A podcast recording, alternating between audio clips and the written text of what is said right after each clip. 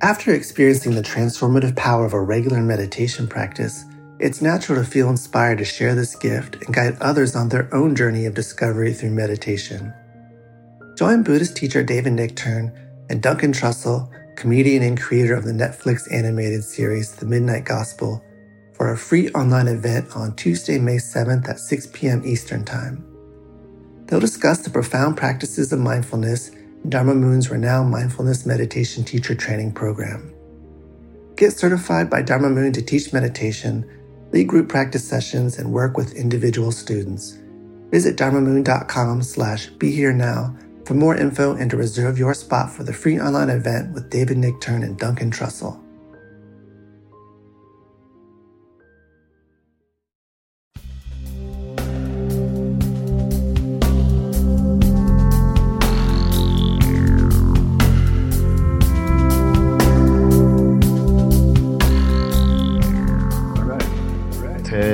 Right is right. Hi, Dave. This is Mindrolling. David Silver is with me. Raghu Markus. This hi, is hi, Dave. And this is the first Mindrolling podcast uh, for 2020. It's also, of course, uh, something special in in that I wanted to do this with David because we started this whole thing together, and um, of course, as you all know, Ram Dass left us on December 22nd um, after appearing at the uh, the Maui Open Your Heart in Paradise retreat in December with Krishna Das and uh, Jack Kornfield and Trudy Goodman and Mirabai Bush and, um, and myself and others, Duncan Trussell included. Uh, Robert Svoboda was the guest star of the thing, actually. He was fantastic. I don't know if you saw any of him, Dave, but well yeah. worth it. Yeah, he's amazing.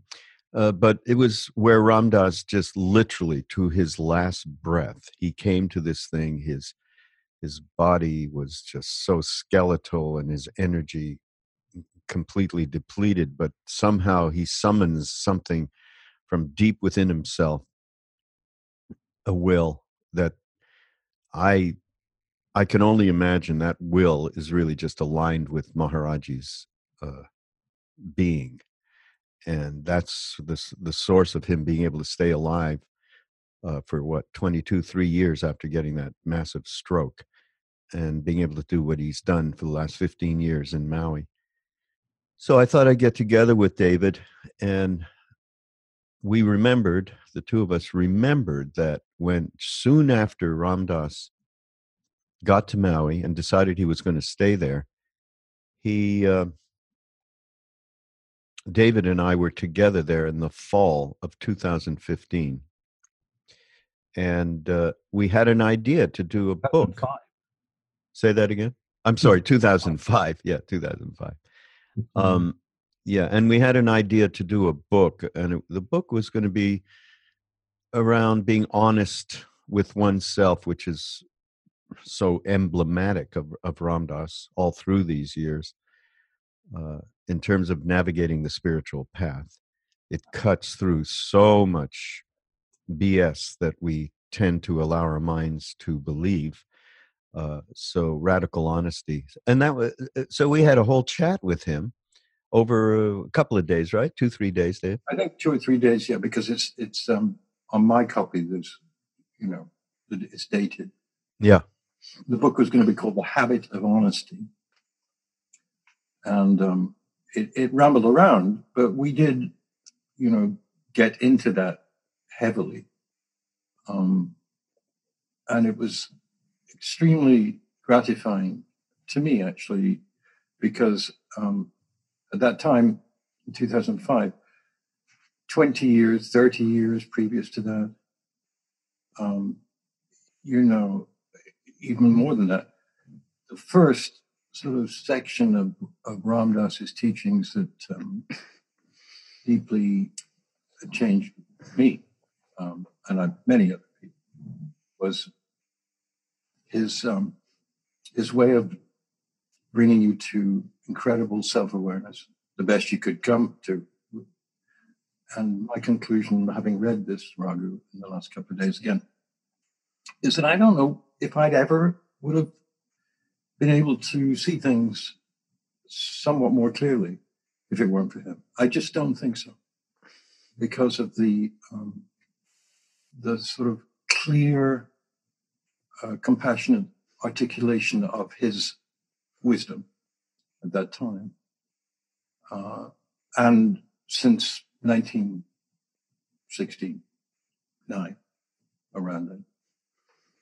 So our concentration was on that, uh, and the loving awareness and loving kindness transmissions were there, right?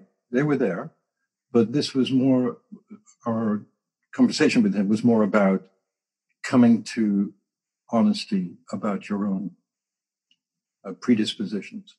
Mm. And I simply cannot think of another who did that as effectively and as compassionately as Ram Dass. It's just, I, I can't. I don't even want to. He, he's enough. So, one of the things that we did was we actually, uh, I think you, David, picked out some excerpts from a particular uh, a retreat that he did in 1989, Listening Heart. It's a fabulous series, and uh, and then, you know, he commented, we commented on it, uh, and reacted to it. So, l- let me just read this excerpt because uh, it, it's the core of what we were aiming for in that moment. And Ram Dass says, and again, this is 89, pre stroke. I learned an interesting thing. I learned that the more honest I was in a public space, the more other people felt freed by it. And I get more letters from people saying, Thank you for your honesty because, and because it helped me so much to deal with mine, I don't feel at all. I mean, why would I want to keep it private? I have no shame about my life. Let's see, what I am, what I am I? I am God. Let's start with that. I am God in form. I have the blessing which has a pathology in it, as far as I'm concerned.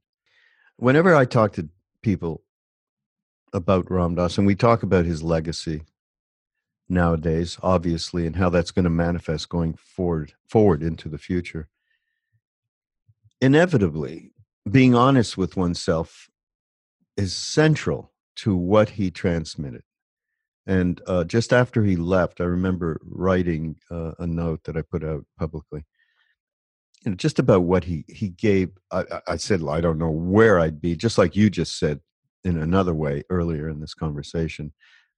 Uh, I don't know where I would be had I not met Ram Dass in this life. I really, I mean, I can't imagine it. Right. Um, and what did he give us? You know, the sense of, of course, the love of course, the sense of family, satsang, the wisdom, the perspective, all of that. But because of that honesty, I mean, my first take on listening to him was okay, it's okay. it's okay if I screw up. It's okay, these crazy ass thoughts that are going through my head and emotions and desires and all of it. I don't have to beat myself to death on a day to day basis. That was such a powerful thing that he transmitted because of his own self honesty and which he worked on throughout his life. I mean, by the in the last number of years, I think that's he he still was of course if you see the movie becoming nobody and he talks about how he still screws up and all of that so he was still quite aware and um, always looking deep inside to his motivational stuff. That was is a tremendous uh, transmission and part of the legacy. Yeah, well put. Uh, you know, there are many now who, in this time we live in, that write about similar things, and, you know, from Eckhart Tolle to many others, and that's great. But what I remember exactly like like you, Raghu, is that in those years, you know, they were crazy times. You know, they were crazy times. You know, given the atmosphere of the counterculture, which was liberating in and of itself, but had all kinds of contradictions within it. What Ram Dass did was bring it back home away from sort of even you might say at that point mystical thinking into a psychological entree which he had every right to give because of his background of course because of, his, of, of the of the role that he eventually discarded but he had all the the technical knowledge about the psyche but he went a million miles away from there different different galaxy and gave us it was such a gift he gave us what you just said the ability to dissolve guilt. But at the same time, it's brilliant because dissolve guilt, but at the same time, admit the thoughts that were flashing through your psyche that you would probably never say to anyone. and of course, when he first encountered Maharaji's um, omniscience, he became sort of petrified for a minute because very few Westerners, if any, had experienced that ability to see into another human being and see what they were really all about. Past, present, future. Yes. And um, he gave us that in a way I remember distinctly all the lectures I went to and all the personal conversations I had with him. You know, it wasn't done in this sort of haughty manner. There was none of that. It was like, okay, you know, yesterday I was I was thinking very badly about someone, you know, murderous thoughts, and I realized I saw them, and I realized I still had those murderous thoughts in me. I'm not quoting him exactly, but it's the kind of thing he did. And he says in this in this um, conversation that Raghu and I have been that the audience loved him because they felt like they were talking to themselves. That's a very profound thing that he said there. That you didn't think someone was lecturing on high about something you'd never attained. It was as if he was saying what you were thinking about your thinking. And, and, and that was so incredibly transformative for me. Mm. Because, you know, I came from England, stiff upper lip, don't admit anything, total denial, all of that. I wasn't the worst example of that, but I was from there. And hearing him just explode that without being um, destructive or full of anger or or even it wasn't really a critique. It was a way of looking at yourself which changed and helped your whole damned life. And i can never thank him enough for that. No i actually can't. Uh, it, it, it, just was overwhelmingly important to me and everyone i knew who came into contact with him mm. and um, even to this day you know i was uh, on my run yesterday and I thought I was sort of blankly, almost meditatively running, and then suddenly a whole avalanche of angry thoughts came crashing into my psyche.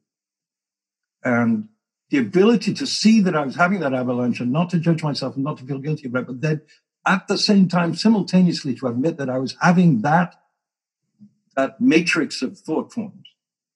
This stage, 50 years later, it was still Ram Dass that gave me the ability to go on running and dissolve them and make them into little schmoos mm-hmm. up there that I could be friendly with and have a cup of tea, as he said, with. Mm. Instead of just going, oh, I'm a bastard. I am a hypocrite. I meditate, but I still don't like people. No, that could be the dynamic. What he gave us and what a gift this is. He gave us the ability to say, you've got him.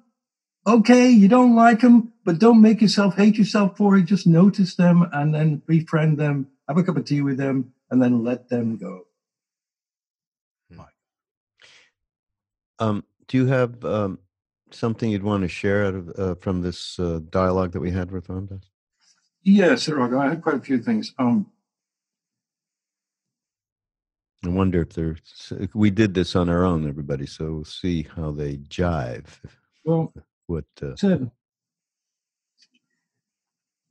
one of the techniques or words that he would use that has become part of our vocabulary is the word witness. And at one point during our conversation, he said, We introduce the witness, and the witness is the soul, and the soul has in it a pearl of God. Think about that expression a pearl of God. Mm. It's an individual packaging, and we all have the same pearl we all could look at the world with similar eyes, but the ego, the first plane of consciousness, is just too captivating. And communication from those things in us that aren't relevant on this plane are treated as static. Like meditation is getting rid of the static. A talk with God. So if I talked on the third plane, which is the Atman, if you talk from that plane, everybody in the audience will get a feeling. Well, this is familiar because they have it in them too. Mm. And that's what I try to do. No, I don't try to do it. Here's the gift, Raghu. Yeah. We've all got it. Did we know we had it before we met him and, and others that, uh, you know, that we can talk about via him? Uh, I'm not sure that I ever knew anything remotely like that. Remotely. I, I, I, you know, I just thought I'm thinking stuff and I'm bad, or I'm thinking stuff and I'm good, or I'm doing stuff and I'm clever. I, the idea of this pearl. What is a pearl? A pearl grows out of something in a in a an oyster, right? It's not just there in the shell. It grows. And then if we're lucky, we find it and it is indeed a pearl. We can put it around the neck of a beloved one. But it's not there unless you look for it. And it does not grow unless you nurture it. These are the mechanisms and dynamics that he gave us that are just hmm. incomparable. Mm. Mm. And he, talking about that pearl, you know, he would talk about uh, what, when he came back and how he shared Maharaji when he wasn't supposed to. And I think I tell people, because it wasn't that long ago, I said, why did you do that? You know, you, he told you not to talk about him. That's all you did when you first came back in 1968. And he said, I had a jewel and I I had to share it. And then in in our conversation, he says again, when I I uh, you ask him, why did you do that? When he said, you know, don't tell anybody about me. He said, so Ram Dass said, it's like I have a treasure, and there are so many needful people. I can't not share it. And he said, Maharaji must have had a lot to do with that. Yeah, that's a understa- wild understatement. At the end of the first visit, I asked him if he if I could come back, and he said in two years. And I said, "You can't send me back into that, into the West, into that mire." Eh, you know, and he and Ram Dass said, "I'm not pure enough." There's so many desires being fanned, and Maharaji said, "Well, turn around can you, you know, keep turning around? I got to look at you. Mm-hmm. And I did. And he said, I don't see any impurities.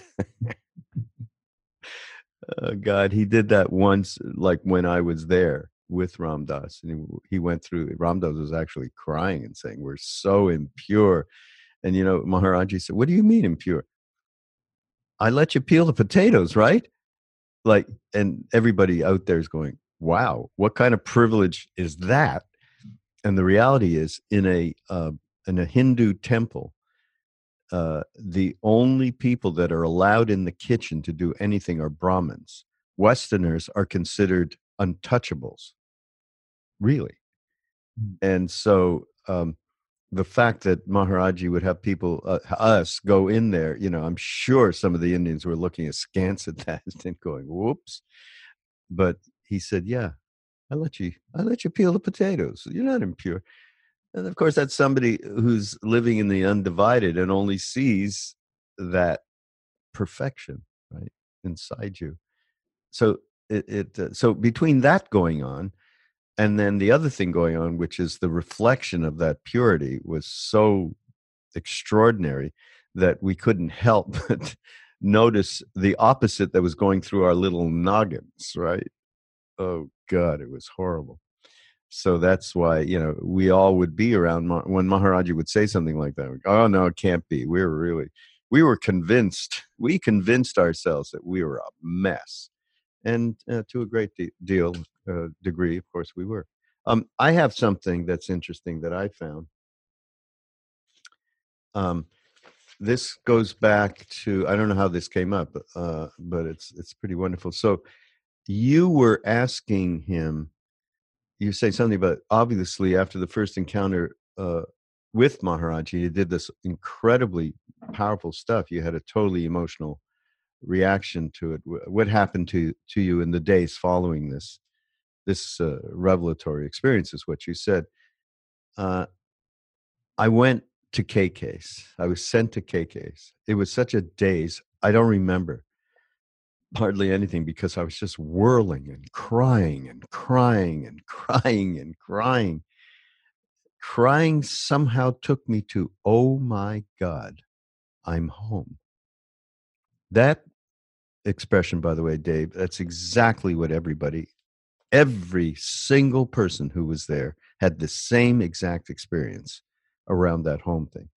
And, uh, and to me, that's extrapolating that to what's hap- been happening with Ram Dass over these last 15 years, I think is a really important thing because he created that home in in Maui, certainly with the retreats, in the retreats in Ojai, in the satsang that happens through the uh, the power of uh, technology and the different things uh, that happen that way.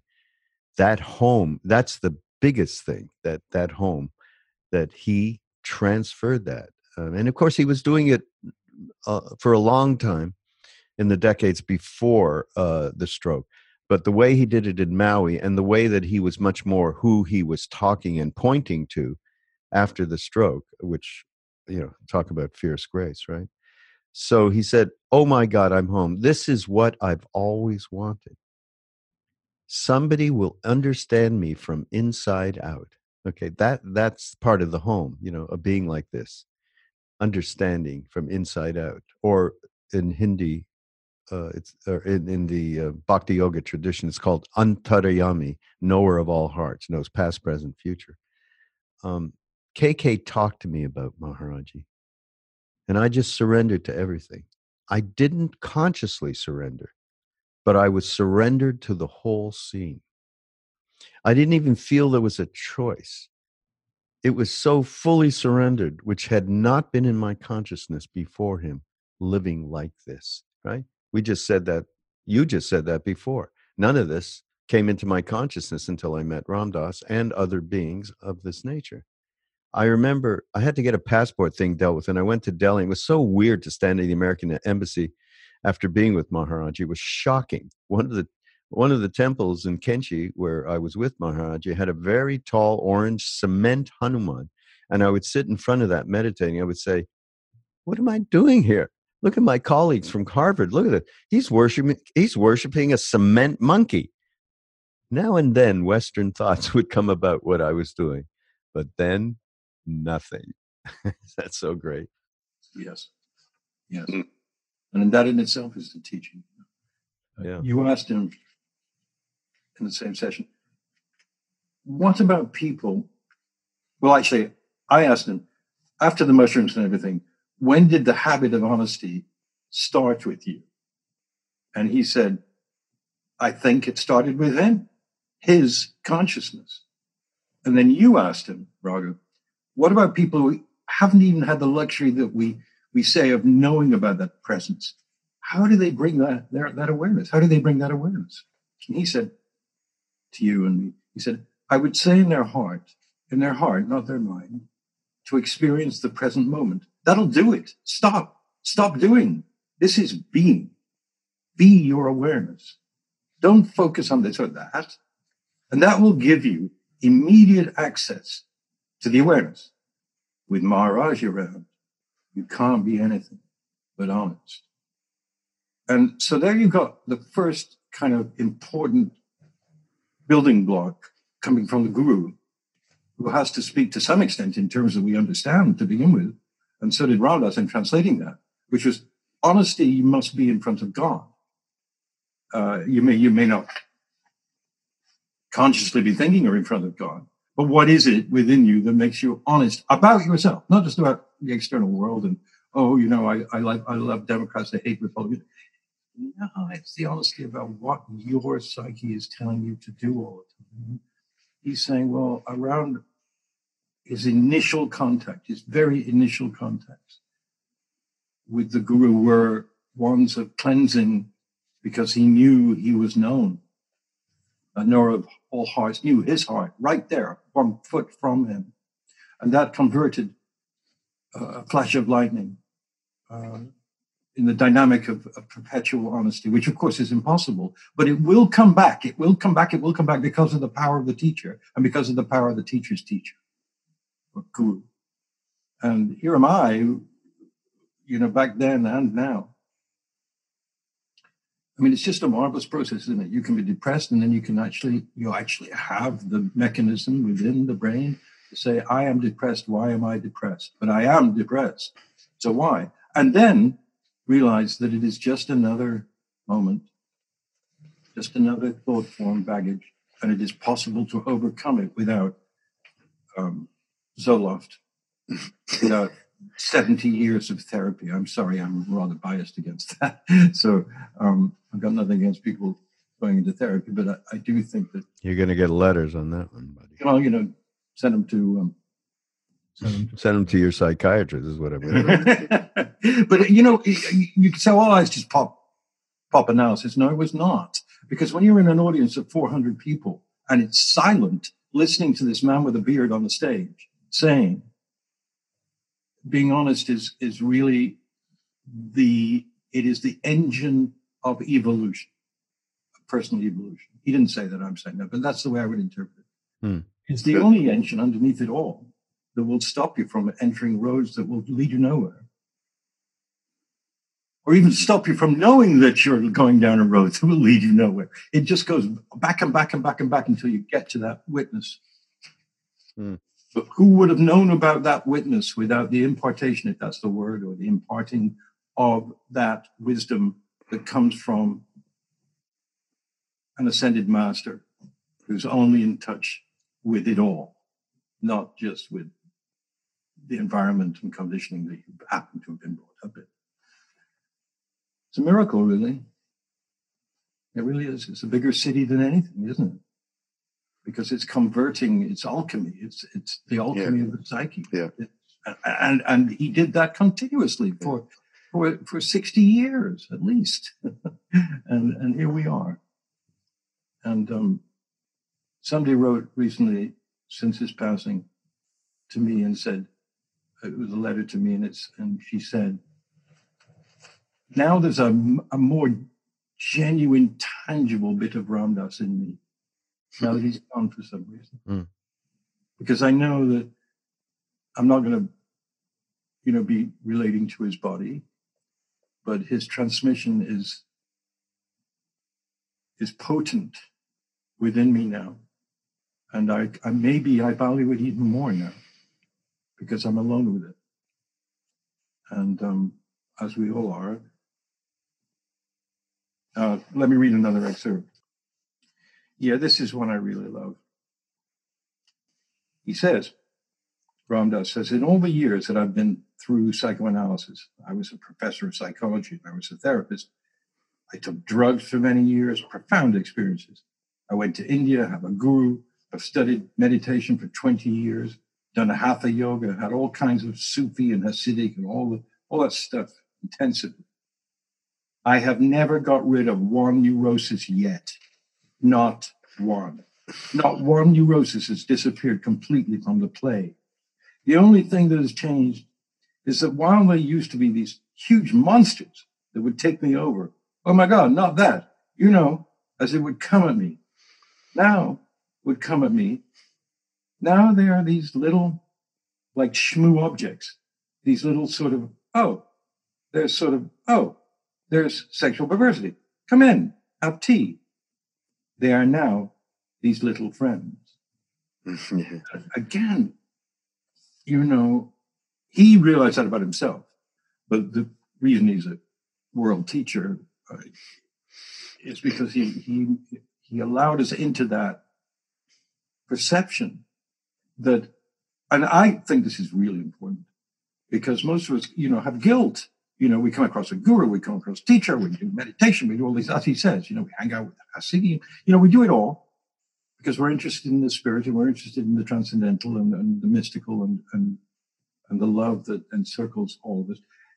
And yeah, we still have neuroses. What he did in that little comment, which I'm sure he said 500 times in the lectures, was don't think that just because I'm telling you this, that you'll walk out tonight and go home to your girlfriend or boyfriend or wife or whatever and say, I don't have any neurosis anymore. I went to Ram Dass. He told me how to get rid of them. He's the greatest therapist on earth. I'm pure. I'm clean. I'll never have that neurotic response again to you. He says, that's not true. Mm. Neurosis doesn't go away. Your attachment and reliance upon the easy sort of running through you of a neurosis will, will lessen. And you'll be able to see it. It goes back to that whole thing about you'll be able to see who you are presently, what this incarnation is made of, the clay that it is made of. And you may see stuff that you don't like, but you will have the you will have the ability after these teachings to look at them and go, ah, there it goes again.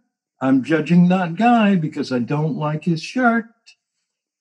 Stupid shit. Mm.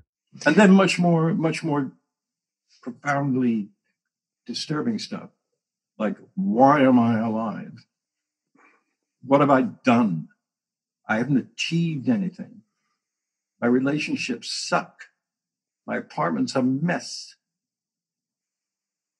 He allows you to both think the thought and in a way unthink the thought just by thinking that you're having the neurosis and being able to observe yourself without paying $250 per session. Writing letters. Yep. Send them today. You love your therapist. I have so many friends who love that therapist. I love my ancient frayed copy of Be Here Now. so do many. So do many. Um, so, in the process of looking through this document, which is the transcripts from those uh, the interview that we did with him back in 2005, I was kind of looking for, you know, maybe he said something around death and dying, and um, it would be a poignant moment to uh, take a look at that. And I did find something, and uh, it's uh, about a psychedelic sh- trip that he had. So I thought that's interesting. I mean, we didn't often talk about in detail in in some ways in a couple of different instances. But here he goes. I was in Mexico in the ocean after an all-night LSD session and there was a very wild surf and I realized that if I went forward into the surf since I I couldn't tell the difference between up and down, I would probably drown. I stood there feeling all those forces upon me and I realized I felt I got this experience of imagining going to the surf and being underwater and that then that feeling of drowning and then shifting and then a whole new balance in relation to nature and then uh, I'm a a bit of floating something on the water, and then everything changes, and then there's this there there are moments in other people's minds when they say, "Oh, Richard, remember him? He died in the ocean in Mexico." And then there's all these little flickers, and everything quiets down, and then there's a new balance in the universe. And it was just a little shift from that balance into this one. Uh, in one, I am somebody doing something, and in the next, I am part of the ocean stuffed like a piece of seaweed, and my consciousness has moved into some other plane. And once I had gotten out of the anxiety about it, it was just a shift, a metamorphosis of balance. I love that, right? We got to write a metamorphosis of balance. That's that's so great. Uh, it's just like a tree falling and then rotting and then providing nurture, nurt, uh, nurturing for everything else in the forest and going on. And the tree isn't upset about its change of state. And I began to see there's the that's the process of death seeing transformation of energy. And the deepest fear, of course, is the death. It's the extinction of that fragile little thing that we created in the first place, right? That fragile little thing, Mimi. Because once you get back into the mystical root being, your true self, It doesn't die because it wasn't born, it just is. So there's always a place that is not afraid, and that is what one works to find in oneself. And I know after being with Ram Dass all these years, and particularly about being with him, you know, in the in the last few years. I mean, being well since he's on Maui in the last fifteen years, you know, spending a lot of time with him. But more recently, I know that, uh, as as he said in Becoming Nobody, when some when the uh, when Jamie said, "So are you looking forward to dying?" He said, "I'm not looking forward to dying. I'm looking forward to what happens after you die." And uh, he he was very much living that. It wasn't a fear place whatsoever. Mirabai Bush did a wonderful book with him called uh, Walking Each Other Home, which was really a dialogue about love and death and grief. And um, uh, I, I, would highly recommend people to pick that up because it has so much in there of what Ram Dass is, aside from all of the things he said about this. And, and kind of like we did, Dave, she did the same thing. She used um, different passages, uh, excerpts from talks before his stroke, and then he would kind of extemporize around that. Um, it's it's it's really quite great. So there's one other thing around. I just think that's a fantastic uh, thing from him around death. Um, there's a famous story. Now it, may be that many people have not heard it, and if you have, uh, it's worth hearing again. It's a story of uh, talks about a young teenager from the Lower East Side came to me in Franklin, New Hampshire, and said he wanted to get some pointers from me on Hatha Yoga.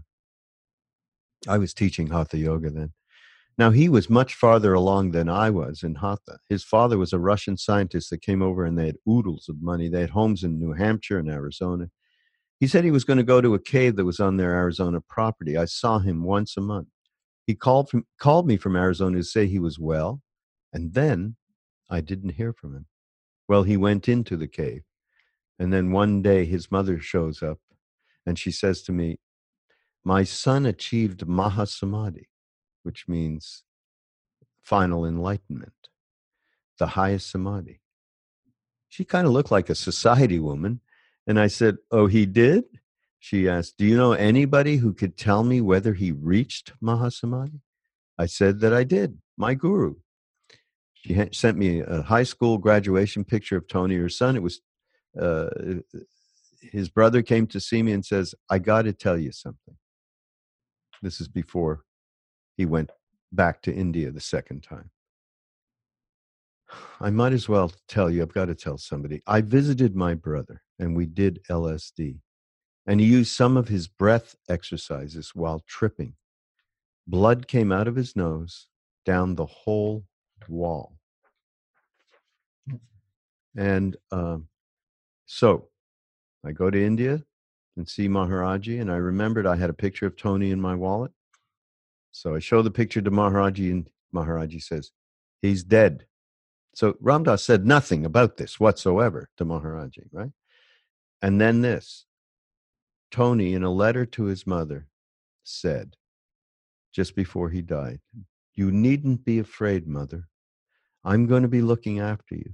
I'll be with Maharaji. I'll be with Jesus and Buddha. And uh, so this is something Ram Dass, you know, remembered as he handed this over to Maharaji. Maharaji then closed his eyes after he saw the picture and said, He's dead. And he started to repeat, His mother should not worry. His mother should not worry. He's all right. He's looking over her. He's with me. And so I said, But he died because of the medicine, the LSD doesn't make it, Maharaji said it does not make any difference. He was in Maha Samadhi.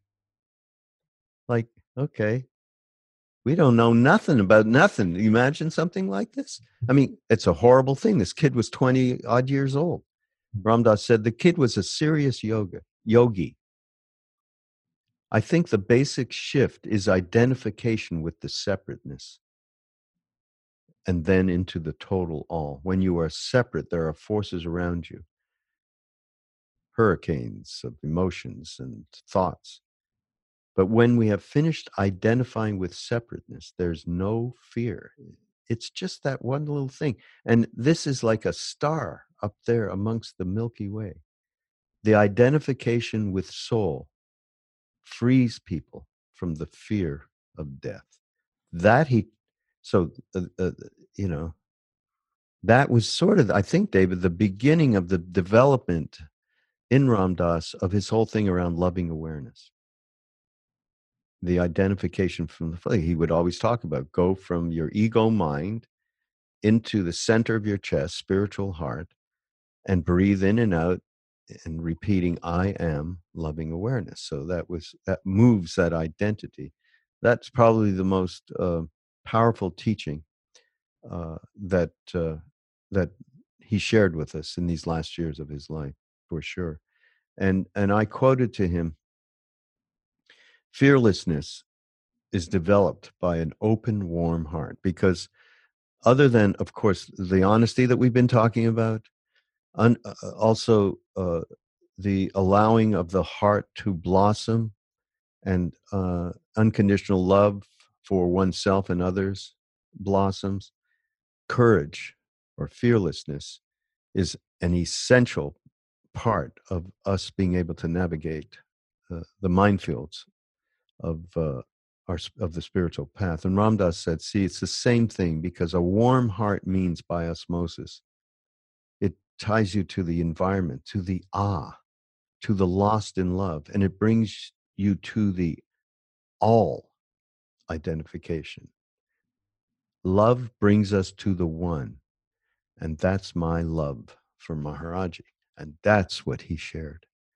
And that became what he what he first experienced with Maharaji. He created that home around his love for Maharaji that is is the uh, he in the end you know i would talk to him and he you know we would actually say do you want to keep going here you know your body I mean, you got so much pain and so many things wrong with it and so on and so forth and he basically he couldn't stand the idea of not being here for people and that that just powered him through everything you know uh, I mean, it's, it's extraordinary. It really is.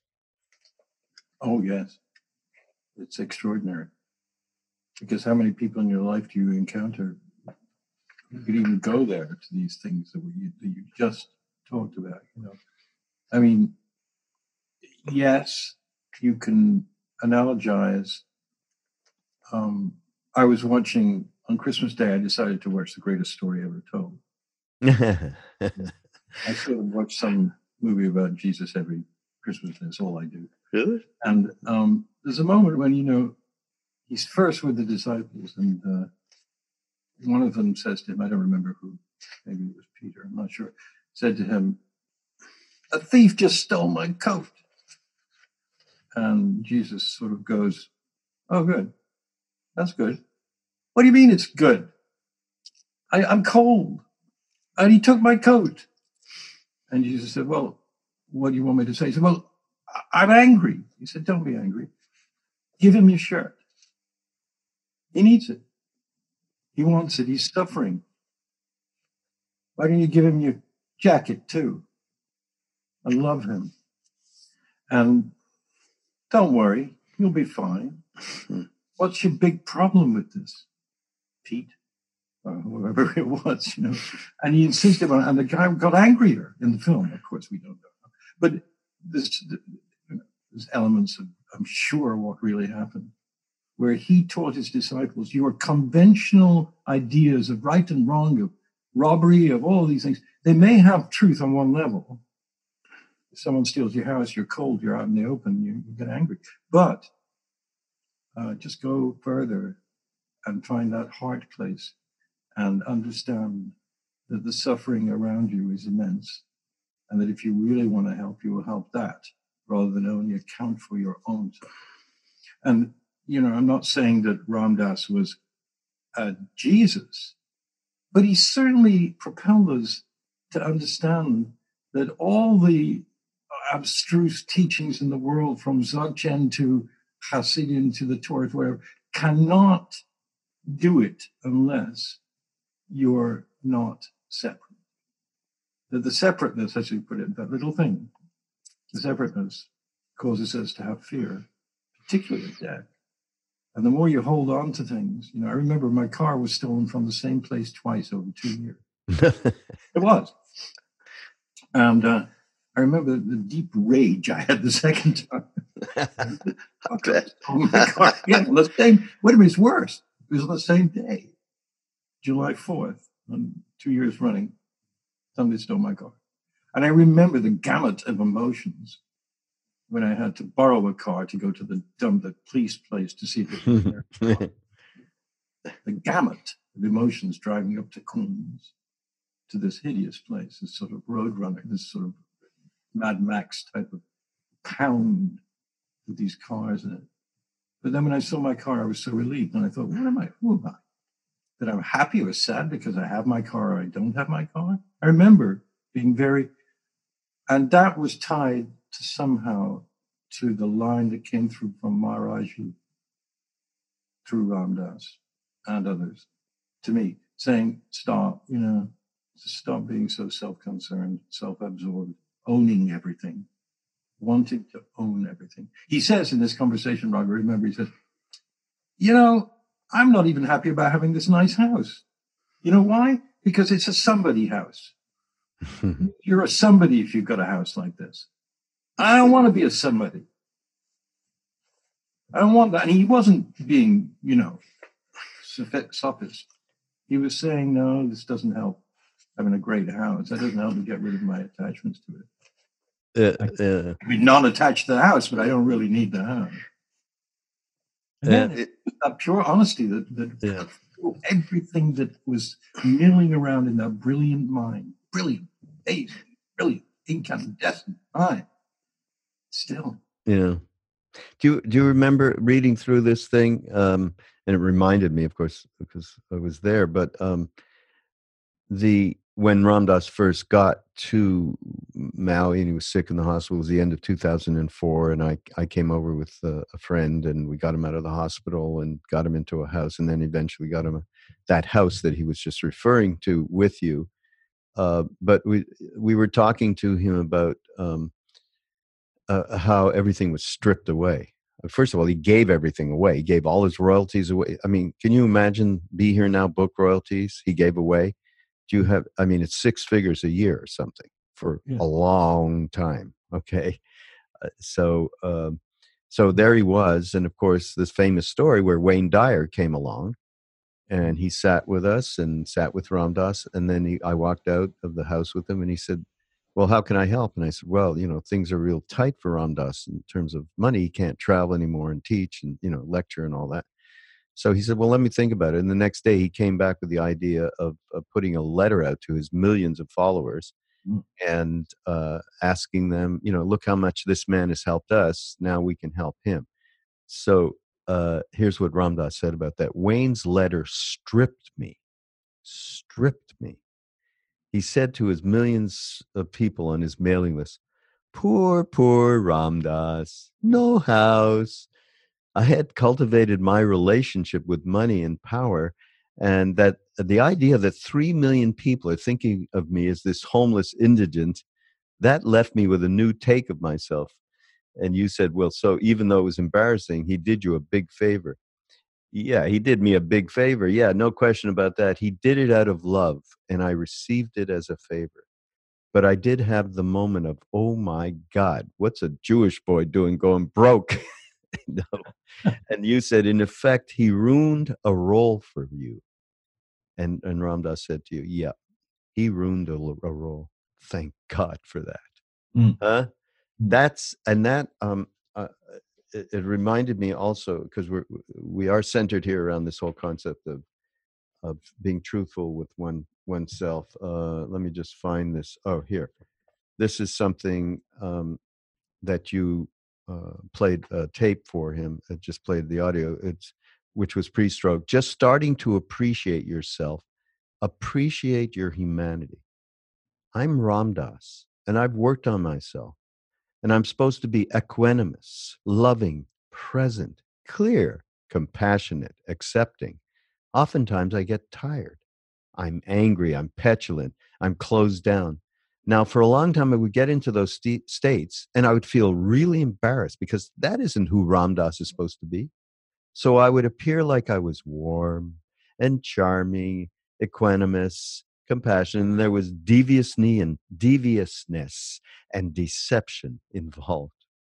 And then I realized that that's bad business because that cuts us off from each other.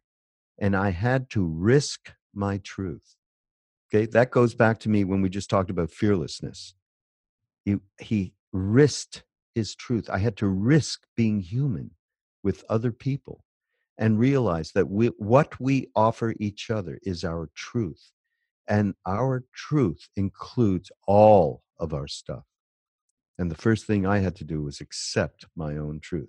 That is, that's uh, very powerful uh, words, David. Uh, and and really an advisal for all of us uh, to to become more vulnerable and and risk mm. and have a little bit of fearlessness about it's going to be okay. We are all indeed so interconnected uh, that um, we can never get away from that.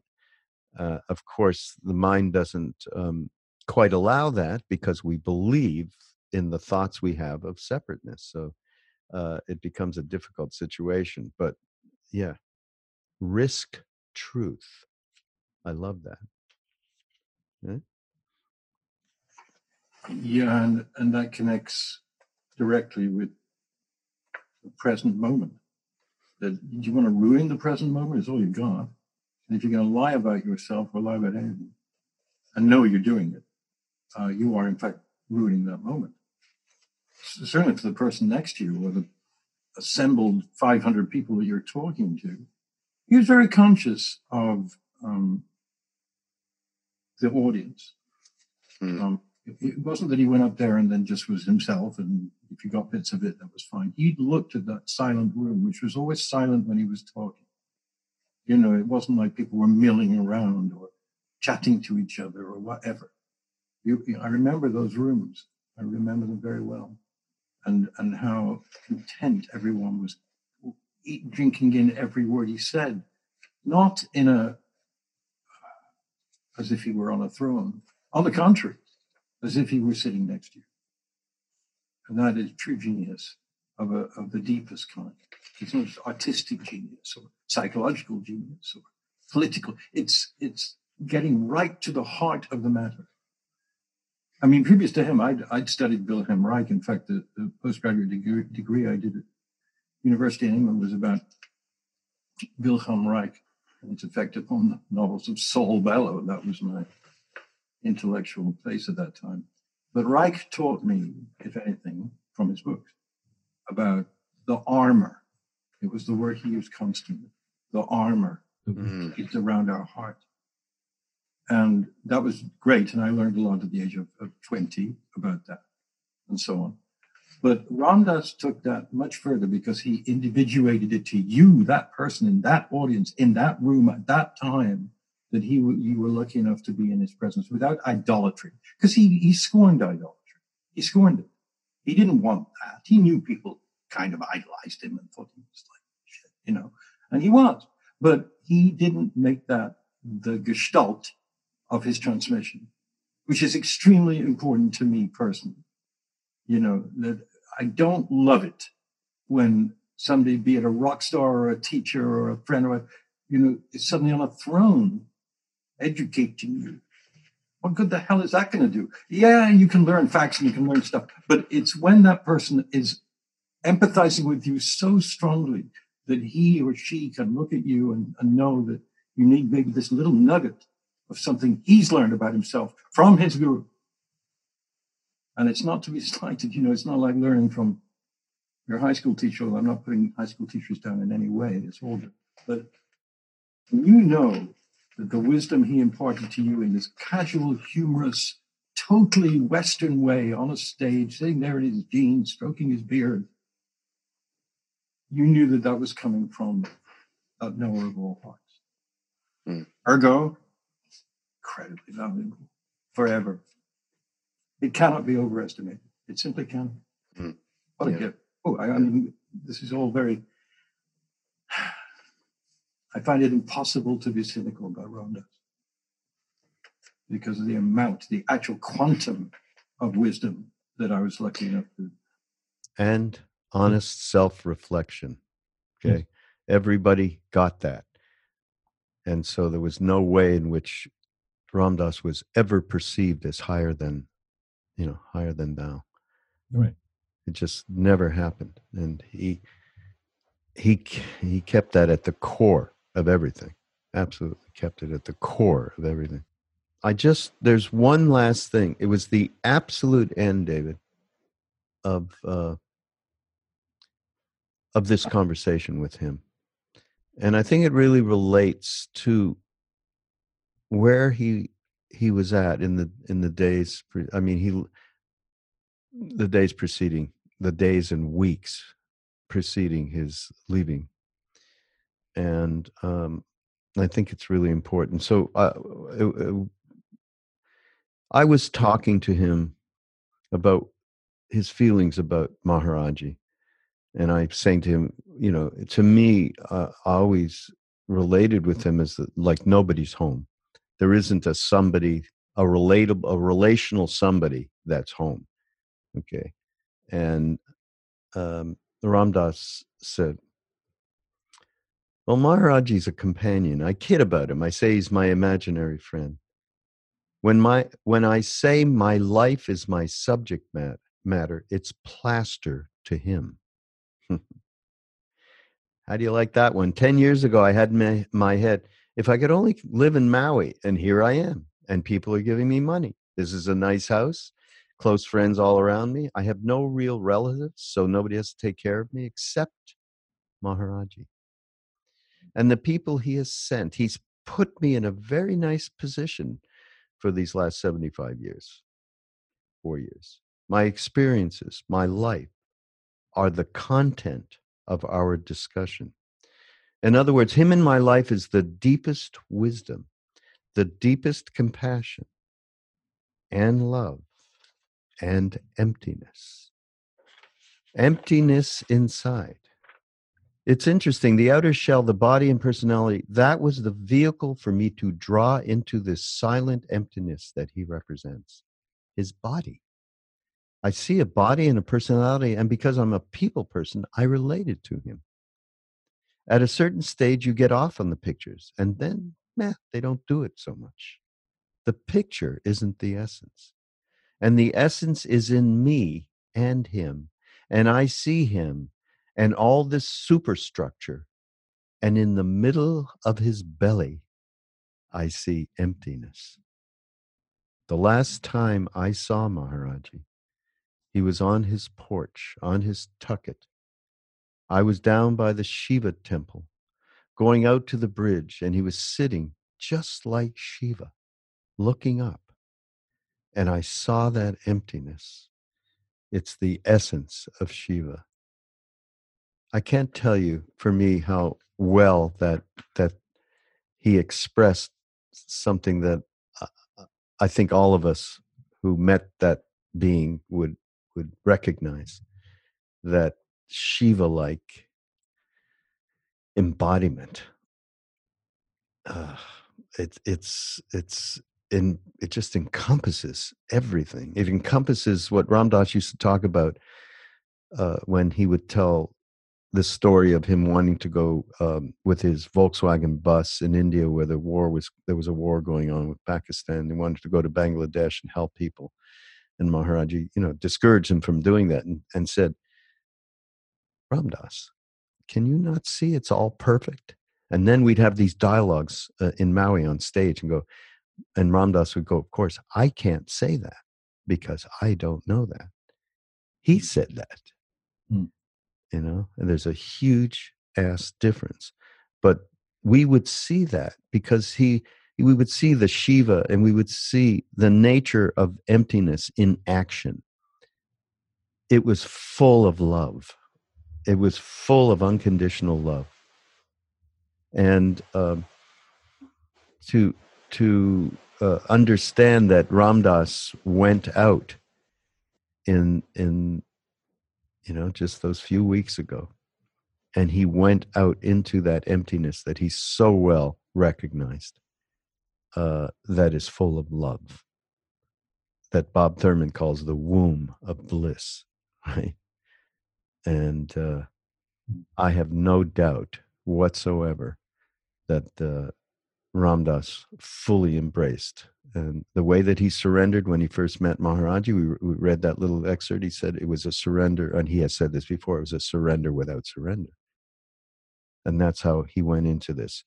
Of course, this is all also kind of, we can all intellectualize our loss that way. Uh, but Ram Dass, you know, because grief, the grief, the human loss is, you know, very real but Ram Dass, another teaching was as humans, we can live on more than one plane of consciousness at the same time. So, yes, we have this grief. Yes, we are human, and we allow it to be.